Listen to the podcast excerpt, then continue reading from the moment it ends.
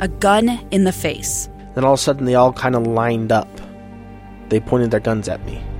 And this is the point where I thought, I'm going to die today. Started two years of horror for an American in Venezuela. They said, You need to give us your phone and get ready because you're coming with us.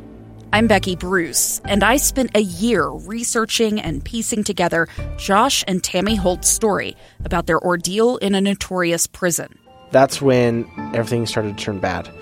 We had another pound on the door. Boom, boom, boom. And there was the police once again. You can binge all of the episodes of Hope in Darkness on KSLPodcasts.com or wherever you get your podcasts.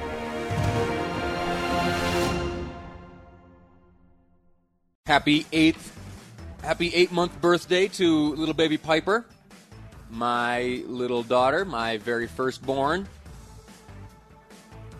Again, as you heard, I'm not sure that I'm not sure that eight months is one that you celebrate, but yeah, she's my firstborn, and I'm going to do it. I'm not sure what we'll do. I, I don't. I think. Do you do like a birthday baby food? I don't want to put a candle and light it. That that's too dangerous, right? We'll figure something out. If you have any suggestions, you know how to reach me. The Utah Community Credit Union text line. It's 57500. Uh, shoot me a note.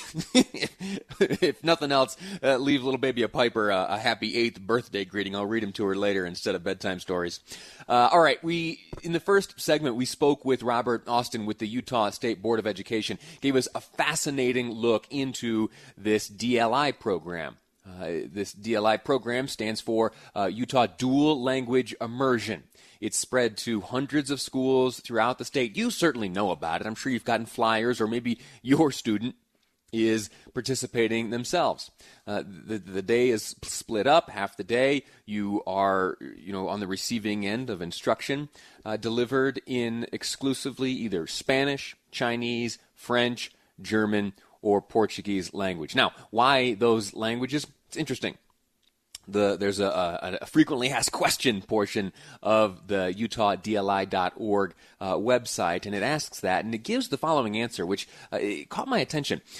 Utah political and educational stakeholders identified French, Chinese, Spanish, German, and Portuguese as the languages critical to Utah's future economic development right? So the, the languages offered when, in this program uh, were done so with an eye towards future economic development. I think that's interesting. I think it's certainly this program arms students to go off and have an added skill as they uh, take on life, both professionally and personally. And what it also does here, uh, it takes care of Utah. And I think that's a very good thing when you can find uh, when you can find kind of kind of dual benefits like that. Well, this program is in jeopardy a little bit why is that? Well, the president, President Trump, on the 22nd of June, uh, put forth a proclamation. A proclamation suspending entry of aliens who present a risk to the U.S. labor market following the coronavirus outbreak. Now, that is the name, that's the headline and title of the proclamation, drafted up by the White House.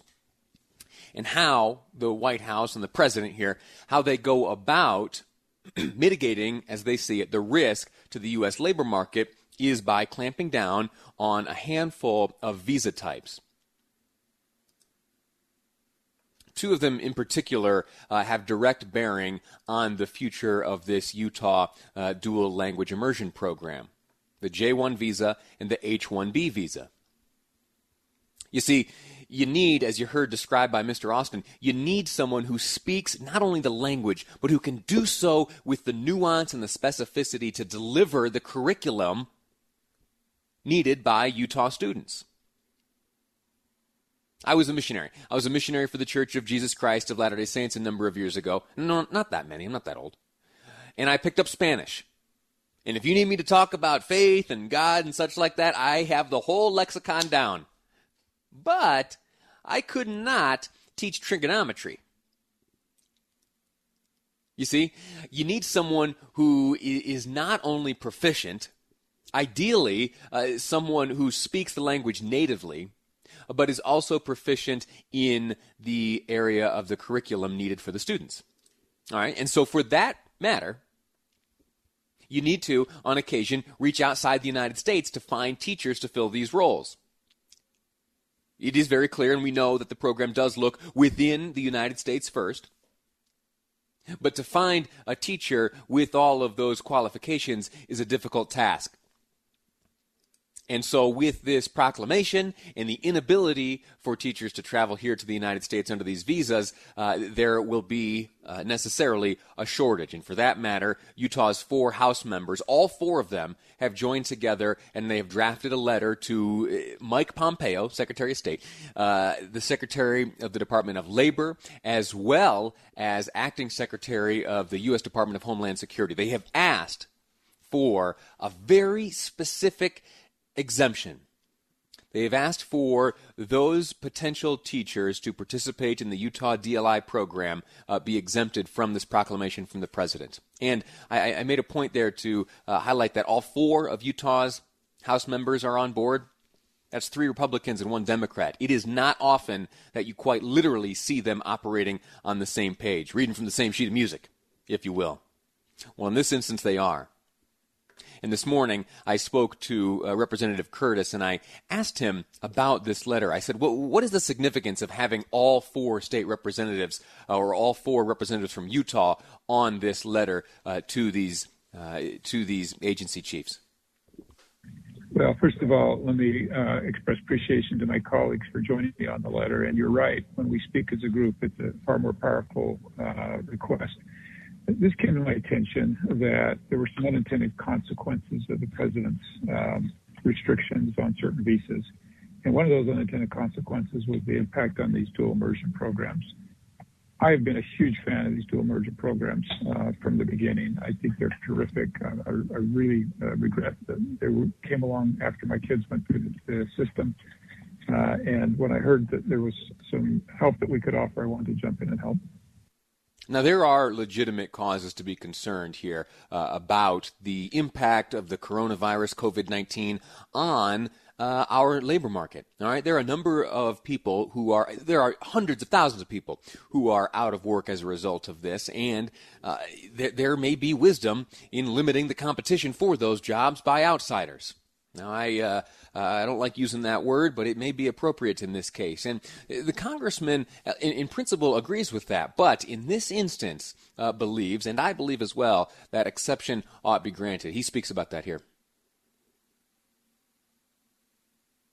I first of all, let me say I agree with what the president's trying to accomplish, and uh, this program does fall outside of that because, uh, first of all, uh, Utah goes to great lengths to hire um, resident teachers but when you're talking about dual immersion, you simply can't replace uh, the, the, the, teacher coming from the country itself.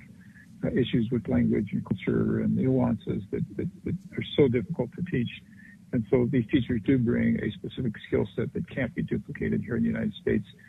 And even that aside, uh, there is an effort from the school boards to first fill these with U.S. Uh, citizens I asked him finally, "Does do you think, Congressman, that this letter will have an impact?" He answered this way: Because we were able to get all four members of the delegation on on the letter, it's not one that can be easily ignored. Uh, it's a powerful statement, and uh, hopefully uh, we'll be able to, to have an impact on the decision.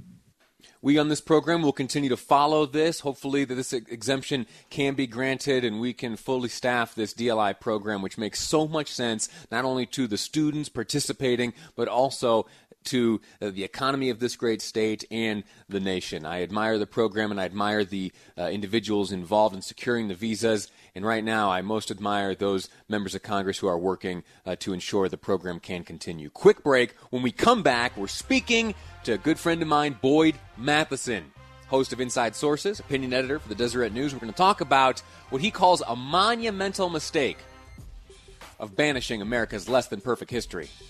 That's coming up next on Live Mic. I'm Lee Lonsberry, and this is KSL News Radio.